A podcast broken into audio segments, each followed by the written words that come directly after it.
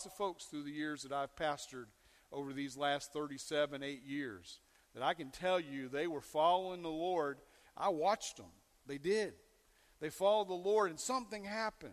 Sometimes maybe it's just their lack of care to their spiritual life, and they got off track.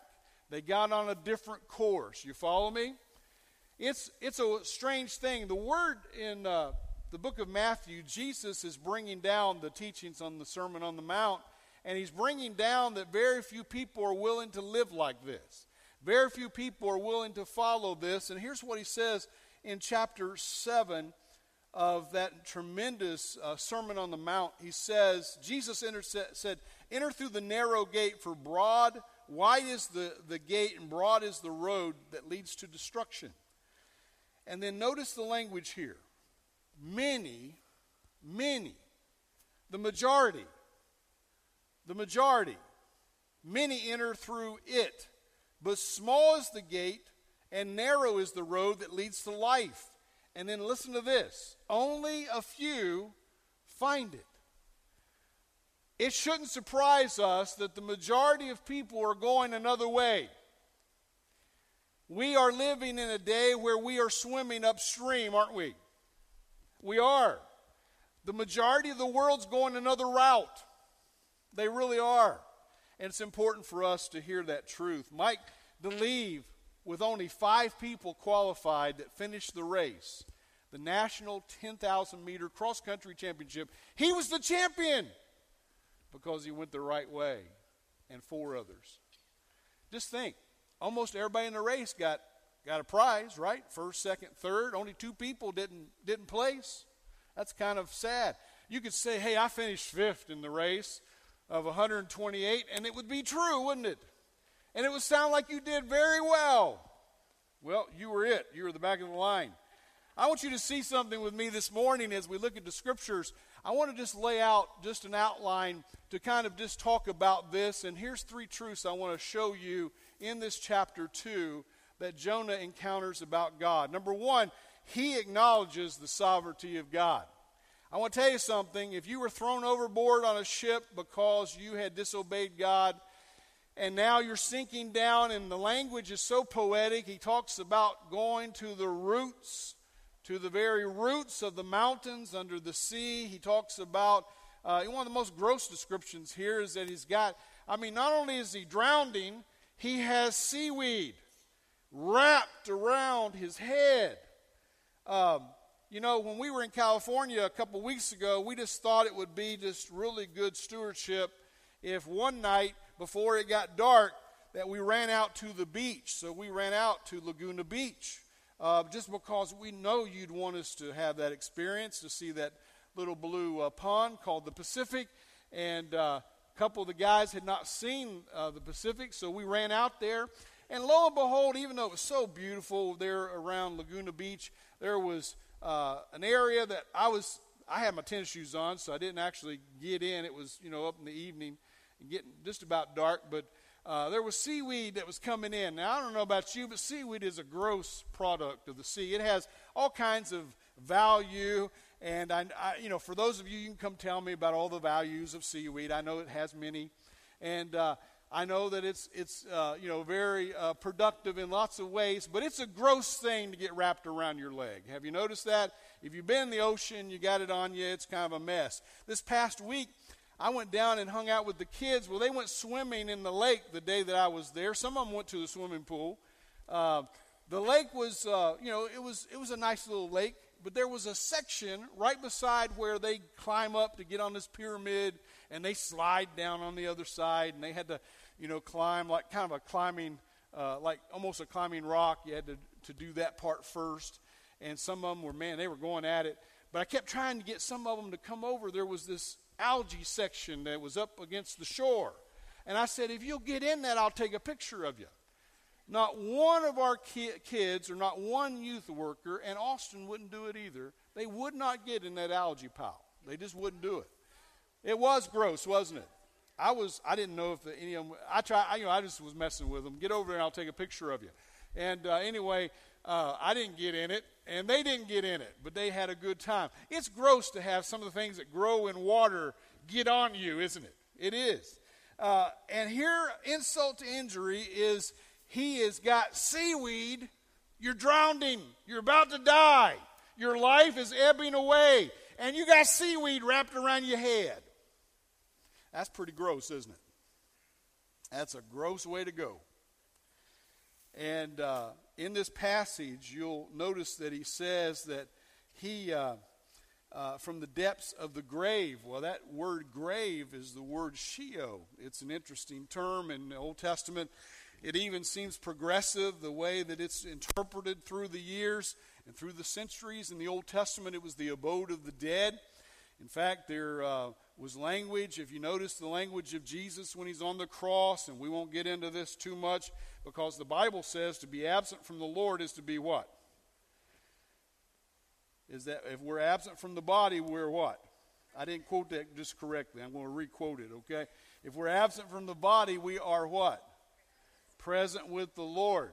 Well, Jesus said something very interesting. He used the word paradise, didn't he? And I won't get into this. This is a time for a, you know, another, I'm just going to get your curiosity up. But uh, there's a, a statement there where it says, Today, to the thief on the cross that repented, you will be with me where? He didn't say in the kingdom of heaven or in the new city Jerusalem. We know that is yet to be unveiled. But he says, You'll be with me in paradise. Uh, some of the language in the Old Testament was a development of the Sheol concept, being that it was a place, the abode of the dead. And uh, some have even talked about that. I had a discussion with somebody this, this past week about whether, whether Jonah actually died. Well, whether he did or not is really not that pertinent to the story. The story is about his survival and his opportunity to repent again. But, you know, could he have drowned? Fall, he, he definitely speaks of language here that, you know, it's, it's possible. Uh, could he have been revived in the fish like we see people revived today? He got jarred around in there. Here's what we know the fish was a compartment where somebody between probably five foot to six foot tall could dwell. There had to be oxygen there to sustain him for three days, or otherwise, God performed a miracle on another dimension about sustaining Jonah. We do know that he was alive inside the fish because the Bible says so. And if the Bible says so, it is so, isn't it? Have you come to that reality in life? If it says so, it's so. In this passage, he also says to us that he was able to breathe, he was able to, to pray, he was alive in the fish. Don't uh, get too crazy with all the stuff that can go on with uh, looking at the fish. If you remember, the title of my series is The Story That's Bigger Than the Fish. And it really is. The miracle is that God got a man's attention who was disobedient to him. God will use things in your life to get your attention as well. God is invested in you. His son died for you. God has invested in you, and He wants you to love Him back and to serve Him. And that's what this is all about. Jonah gets this message from God, gets on a ship going the opposite direction. Instead of going to Nineveh, he went to Joppa, or he was on his way to Joppa. They kind of figured it out on the boat, and they threw him overboard. He got swallowed by a fish, and this fish was a prepared fish. Was it a shark? Was it a, a, a megadon? Was it a, you know, what, what was it? Well, it's a place that he was able to exist. God made this fish ready for him, that he could live. And that's what he did. And at the end, he gets vomited out by the fish. That's where we're going to end today. But look at the passage. He says, In the setting of desperation, what did Jonah do? He cried out to the Lord. Wow, how impressive. That's what most people do in moments of desperation is they look to their maker. They cry out to the Lord. I'm not real impressed, and I know you're not either. That's what the majority of people people that are reasonable. If you're about to die and you won't look to your Maker, to your Creator, you are messed up. Plain and simple. I'll smile at you, but you're messed up. I mean, if you will not bend to God in the moment that you're leaving this life, wow, that is messed up. In a setting of desperation. Daniel had prophesied in a way as well about uh, God being sovereign, and the older I get, the more I believe in the sovereignty of God. Daniel chapter 4, verse 25, it says, The Most High is sovereign over the kingdoms of men and gives them to anyone he wishes. Now, that's true about all things. If you read Proverbs chapter 20, verse 1, it tells us that God has the king's heart in his hand. And he can direct that just like he directs a stream or river. He can direct that any which way he chooses. That's one of the reasons God tells us in 1 Timothy 2 that we should pray for those that are in authority over us, kings, and those that have power with them. For us, I mean, right now we're looking at another judicial appointment to the Supreme Court. And uh, man, this could be so, so big. Uh, it really could. Um, so we have that before us, and we have that branch, and we have those that uh, they kind of counterbalance each other, don't they? And especially with the Republicans and Democrats, they make sure there's a counter, counterbalance there. I mean, it is a divided bunch of folks. But uh, we have this system. And the Bible tells us that we should pray for them. And why should we pray for them? So that we may have peace in this life, is what it tells us in that passage. And there's another passage in Romans 13 about obeying authorities, and we need to do that. For what reason? So that there may be structure and order to our culture. Very important. In Psalm 103, verse 19, the Lord established his throne in heaven and on, and his kingdoms rule over all. Here's something you've got to come to in this life God is over all. It may not look like it, it may not feel like it at times, but God is over all. We are on his time clock. We are on a system that he has playing out of how long mankind will live on the earth. Heaven is coming. The New Jerusalem's coming. Jesus is coming again. We know that that's going to start a whole new progress of God's kingdom being brought to us and us to Him. And the Bible makes it crystal clear that's playing out. Now, whether you want to admit it in your short 70 or 80, 90 years of life, and some are living, there's over 100,000 people that in the United States alone that are over 100 years old. Isn't that amazing? and they said it's going to be 150,000. Uh, I think it's like another five or ten years, and then there's going to be perhaps 250,000 people in the United States that are 100 or more. How many of you remember a day, and some of you won't in here, but how many remember a day it was very, very rare that you heard about a 100 year, 100 year old person? It's getting to be more common, huh? It doesn't matter how long you live, you're going to die. That's the cheerful part of the message today. That's the good news. No, that's not the good news. The good news, in spite of death, Jesus has made a way. And God is calling us to follow him. Now, in this particular passage, we have this word Sheol, the abode of the dead. And, and we could get into this for a long time, but it, it um, you know, whether Daniel, he, his life was slipping away, there's no doubt. He's sinking down. If you're down to the depths of the ocean at the roots of the mountain, you are pretty far down and you've been oxygen deprived for quite a while, haven't you? You uh, and then on top of that, insult to injury, seaweeds wrapped around your head. That is so stinking gross, isn't it? I mean, you're talking about an ugly, bad way to go out. Here it is. He's sinking, he's drowning, and he's got seaweed wrapped around his head. That's gross, isn't it? It is. Well, he tells us that whether he was about at the point of, of, of Sheol or he was not, he is praying inside the fish. In verse 6 and verse 8, it says this 6 to 8, it says, The roots of the mountain I sink down, uh, the earth uh, beneath me barred me in forever, but you brought my life up from from the pit, O Lord my God, when my life was ebbing away, I remembered you, and my prayer rose to you, to your holy temple. What else are you going to do if you're in the belly of a fish and you're gone? Do you think he thought he was going to live at that point? It would take a lot of faith to believe he was going to survive this, right?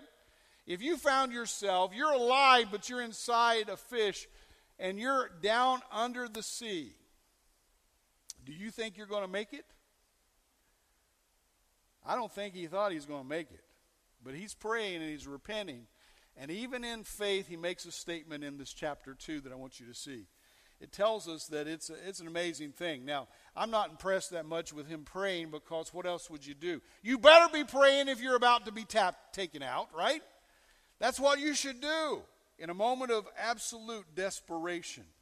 He appreciates this salvation that God's given. And look in verse 9, it says, Those who cling to worthless idols forfeit the grace that could be theirs. We live in a culture that's eaten up with idols. We really are.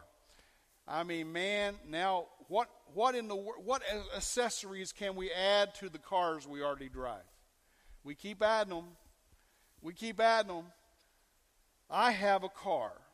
I drive a Jeep Cherokee. It's about a year year and a half, two years old. It has all kinds of things on it. I've got a little TV screen there on the dash. It I can control just about everything from that little screen. It has heated seats. Like I'm going to use those in Dallas, Texas. It's got a heated steering wheel that'll burn your fingers off in about 60 seconds. That car was built for winter. Here's what's really cool. I just discovered this a couple days ago. That I, you know, I have one of those starters. You can start the car before you get there. And I started up. I thought, well, I wonder if it'll do the reverse. It always would do the heat thing. I wonder if uh, if I got the air conditioner set, if it would just turn. It turns the air conditioner on full blast. And in these hundred plus days, that is so cool to get to the car and the car's already cool. Such a neat thing. But we've been looking for a house because we we just plan on settling in. Whether you like us or not. How about that? we've been looking for a home, or we sold our home, and we've been looking around. So we've been going to a lot of open houses. We still have a lease on the house where we're staying, and it's a 12 month, so we're trying to bide our time, bide our time a little bit. But we keep looking, and we've kind of decided, you know, I'd like to be fairly close to the church, and I'd, we've kind of decided the areas that we are open to, and we keep going to open houses there. The other day, I went to a house and man, it had all these bells and whistles. And we went outside, and you would have thought you were at some pay pay place to go outside. I mean, it had this beautiful garden. It had three or four canopies over top to give you plenty of shade. It had a mister to cool you off, so it's 10, 20 degrees cooler out there. And then there was a walkway. It went out to another area. And I'm like, man, what is the price on this house? This is nice. And when you walk right outside, there are TVs, plural TVs. There were three TVs hanging up off the porch. One angled this way, one straight ahead that was big, the biggest one, and one this way. And I said, a dude, a dude built this. I know he did. This is his man cave he has an outdoor man cave. And I just looked at that, and but isn't it crazy how we just keep adding to? We went to see a relative uh, back before we moved. We wanted to see some family that were back in West Virginia. We walked in their house, and they had an 80 inch TV in their living room. 80 inches. Do you really need in a living room that's a 16 by 20? Do you really need a, an 80 inch television? He said, Yes, I do. I, my eyesight's not as good, and I love car racing, and man, I, I can watch, it's like car, I'm like in the traffic with them. I said, I bet. I watched one with him. I thought, it is like you're in the traffic. But we just keep getting bigger TVs. Had a family right before I left the, the other uh, church family and came down here had a church. Uh, we've been reach, trying to reach out to them, and they, they were a family that were in dire straits, poverty, just didn't have much at all. They didn't have a TV. Well, I had a TV down in my basement that we hadn't been using, but it was the kind that has a tube. You remember those? So it was about from here to here, front to back, and then about that wide. And you had to have some muscle to pick it up. It was about a 38, 40 inch TV or something. But it, I said, hey, I'll bring that TV over your house. And this pe- the people don't have a TV. You know what they said? Oh, we don't want one like that. I mean, I just about swallowed my tongue. I was like, you don't have a TV and you won't take a TV, even if it's. No, we want a flat panel. You got money for a flat panel? No. We just thought maybe you or somebody else would help us get one. I'm like, here's a TV. It's free. It's analog. It's not digital. But you can get some channels and you can watch something for a while until you get a flat screen. No, we'll just wait, Pastor, till we can get a flat screen. We're eat up with idols, aren't we? We really are. I just walked away and I thought, no TV is better than not having a flat screen, evidently. And I know everybody's got flat screens. I know, I know, I understand that part. But we're, we're eat up with this idol thing. We really are. It's got to be more. The Smiths and the Jones. This one's got a bigger one. This one has more accessories on their SUV. And we just got to, and we just keep playing that game. Do you know you can never win at that game? Even if you get the best and the primo of everything, and I'm especially talking to you dudes, all right? Listen up. If you get the best in, of everything, it's only a matter of time till somebody passes you up. And you might be in big time debt to do what you're doing. Now you're in debt and somebody's got something better than you do. Don't play the game. It's a rat race. It really is. The only way to win is just don't play. You say, well, Pastor, do you have flat screen televisions in your house? I do. The church, the former church gave me one of them for an anniversary one year. Pastor Appreciation Month, they were like, here. I'm like, really? Yeah, we love you. I'm not looking for another one, church. I'm not trying, you know, there, there's no suggestions there. They just gave me, I'm just telling you, that's where I, the first flat screen television I got, the church gave it to me. They knew I didn't have one. We were doing a Super Bowl party at the house, and they're like, let's get Pastor TV that we'd all like to go watch. I think that's what it was really about. You know, we're going to do Super Bowl thing over his house, so let's get him a TV that's acceptable. So I have one. I have like a 47 and I have a 51, and then we have a little one in a bedroom. And that, you know, that's uh, you know, I don't know, 32 or 37 or something. I don't even remember what it is, but we just can get so hung up on that stuff, can't we? Don't watch that. Those who cling to worthless idols forfeit the grace that could be theirs. But I, with a song of thanksgiving, with a sacrifice to you, what I have vowed I will make good. Salvation comes from the Lord. Now, if you just went into the sea, thrown by men that that really don't want you to die, but they don't, they know the lot was cast on you. You're guilty. You did something. You have disobeyed God in some way. God's angry and the storm's about to take them all down. They throw you overboard. Now you're drowning. And then a fish swallows you up. If that was you, if you were Jonah or Jonette, would you pray? I think you would. I really do think you'd pray. Most decent people would go, God, help me! I'm in desperation. Now, he prays this prayer. Now, he obviously had faith because you read verse 9 and 10, and what does he do? He says this But I will, with a song of thanksgiving, he's still in the fish when he says this. This is faith will, will sacrifice to you what I have vowed I will make good. Salvation comes from the Lord. Give me another chance, Lord. Let me out of this prison.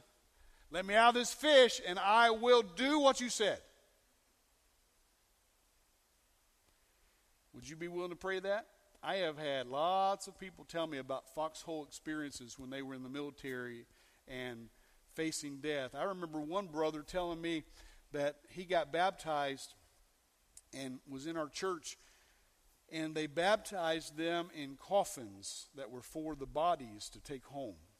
They filled up those coffins and baptized those men. The chaplains did.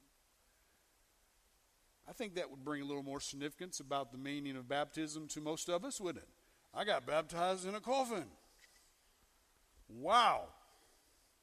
Listen to this third principle, and it's here In, uh, he appreciated God's gift. The Bible tells us that he accepted God's grace. And Isaiah tells us, For the Lord longs to be gracious to you. He rises to show you compassion. Isn't that a great verse? He also he tells us that he accepted his service to God. What did he say he would do? I made a vow and I will keep it. And I want you to hear something. He tells us that he repented of his former choice. That would be an easy choice to make based on where he is in life, isn't it? He's in a place of desperation and he repents. Now, there's a man that uh, I love reading. He's a pastor, and he's, he's one of these pastors that he's really funny besides just really driving home the Word of God. And I've been reading him for years, but I read, I read I'm reading one of his books this summer, and he's talking about, he's been in the church where he served like for 25, 30 years. And he was talking about, uh, there was this guy that comes down in the church service, and he prays out loud when he comes to the altar. And he said that he was praying, God, clean out the cobwebs in my heart, clean out the cobwebs in my heart. And he's, he prays it all the time and said, You can hear him. He said, I just went over to him and I got down on my knees with him after I don't know how many years of him praying this out loud. And I said, God, would you just kill the spider? Would you kill the spider in this guy's life? He just keeps on being embattled with the cobwebs and the, and the, and the spider webs. Would you just kill the spider? Check this out he gets recommissioned. I want to take you to chapter 3 and just read verse 1 and 2. Here it is. The beginning of chapter 3 says, The word of the Lord came to Jonah a second time. Isn't that, isn't that sweet? That's grace. He didn't listen the first time. Think about what he's been through. God's got his attention, doesn't he? He's desperate.